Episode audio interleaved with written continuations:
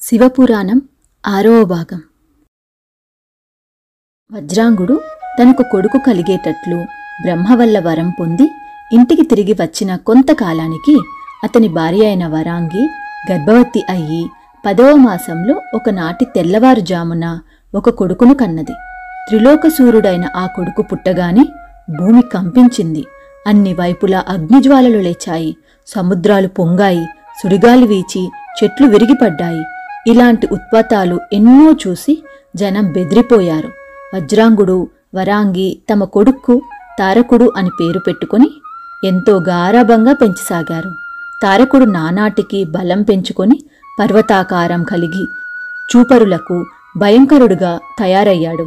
వరాంగి ఒకనాడు తారకుడితో నాయనా నువ్వు బ్రహ్మను గురించి తపస్సు చేసి మూడు లోకాలను జయించేలాగా వరాలు పొందు అని హెచ్చరించింది. తారకుడు సరేనని ఒక నిర్జన ప్రదేశానికి వెళ్ళి అక్కడ మహాదారుణమైన తపస్సు ప్రారంభించాడు. ఆ తపస్సు మూలంగా అతనిలో పుట్టిన వేడికి మూడు లోకాలు దగ్ధమయ్యేటట్టు కనబడింది. అప్పుడు దేవతలు ఋషులు బ్రహ్మ వద్దకు వెళ్ళి మహానుభావ నువ్వు వెళ్ళి ఆ తారకుడి చేత తపస్సు మాన్పించు లోకాలను కాపాడు అని వేడుకున్నారు. బ్రహ్మ సరస్వతీ సమేతుడై హంసవాహనం మీద తారకుడి వద్దకు వచ్చి తారక నీ తపస్సుకు మెచ్చాను. ఏం వరం కావాలో కోరుకో అన్నాడు. తారకుడు పరమానందంతో బ్రహ్మకు నమస్కారం చేసి ఓ బ్రహ్మదేవుడా నువ్వు వరాలిస్తాననగానే నా తపస్సు ఫలించింది. నాకు మూడు లోకాలను జయించే శక్తిని ఇవ్వు. శివుడి వీర్యాన పుట్టిన వాడి వల్ల తప్ప నాకు మరెవరి వల్ల చావు లేకుండా వరమివ్వు నాకు కావలసినది ఈ రెండు వరాలే అన్నాడు. బ్రహ్మ తారకుడికి అతను కోరిన వరాలిచ్చి సత్యలోకానికి వెళ్ళిపోయాడు. తారకుడు తన రాజధాని అయిన సోనీత పట్టణానికి తిరిగి వచ్చి తాను బ్రహ్మ వల్ల పొందిన వరాలను గురించి తన తల్లికి తన గురువైన శుక్రాచార్యుడికి చెప్పి త్రిలోక దిగ్విజయానికి ముహూర్తం నిర్ణయించమని చెప్పాడు. తారకుడు లోకాల మీద దాడి చేయటానికి శుక్రాచార్యులు ముహూర్తం పెట్టాడు. తారకుడు ఆ ముహూర్తానికి చతురంగ బలాలతో స్వర్గం మీద యుద్ధానికి వెళ్ళి దేవతలను జయించి ఇంద్రుడి చేత కానుకలు పుచ్చుకొని అతడి సింహాసనాన్ని స్వాధీనం చేసుకున్నాడు. తరువాత తారకుడు వరుణుడి మీదకు యుద్ధానికి వెళ్ళి జయించి వరుణుడి రథాస్వాలను కానుకగా పుచ్చుకొని తరువాత యముడిపైకి వెళ్ళాడు. క్రమంగా ఒక్కొక్క దిక్కే అతనికి ఓడింది. దిక్పాలకుల నుంచి అంతులేని కానుకలు పొంది తారకుడు తన రాజధానికి తిరిగి వచ్చి సుఖంగా ఉన్నాడు. ఒకనాడు నారదుడు తారకుణ్ణి చూడవచ్చాడు. తారకుడు ఎదురు వెళ్ళి పూజించి నారదుణ్ణి తీసుకువచ్చి తన సింహాసనం మీద కూర్చోబెట్టి మహాత్మా మీ దయ వల్ల దిక్కులన్నీ జయించాను అన్నాడు. ఆ మాట విని నారదుడు తారక బ్రహ్మ వల్ల వరాలు పొందిన నువ్వు పది దిక్కులు జయించటంలో విశేషం ఏమీ లేదు. నిన్ను చంపగలవాడు కూడా ఎవడూ లేడు. ఎందుచేతనంటే నువ్వు శివుడి వీర్యాన పుట్టిన వాడి చేత తప్ప చావు లేకుండా కూడా వరం పొందావు. శివుడేమో వైరాగ్యంతో తపస్సు చేసుకుంటున్నాడాయే. అందుచేత నువ్వు నిజంగా త్రిలోక సూర్యుడివి అని పేరు తెచ్చుకోగోరితే వెళ్ళి వైకుంఠాన్ని జయించిరా అన్నాడు.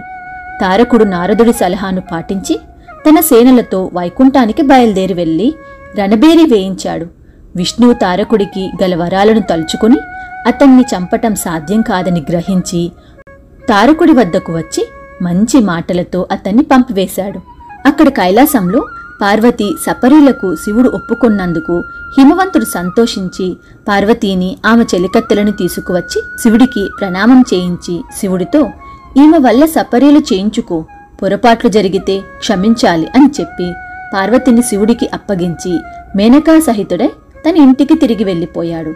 అది మొదలు పార్వతి ప్రతిరోజు ఉదయం నుంచి మధ్యాహ్నం దాకా శివుడికి పరిచర్యలు చేసి ఆయనకు కావలసిన పూలు పళ్ళు నీరు తెచ్చిపెట్టి ఇంటికి వెళ్ళి తాను శివుడికి చేసిన సేవలు ప్రతిరోజు తన తల్లిదండ్రులకు చెబుతూ ఉండేది.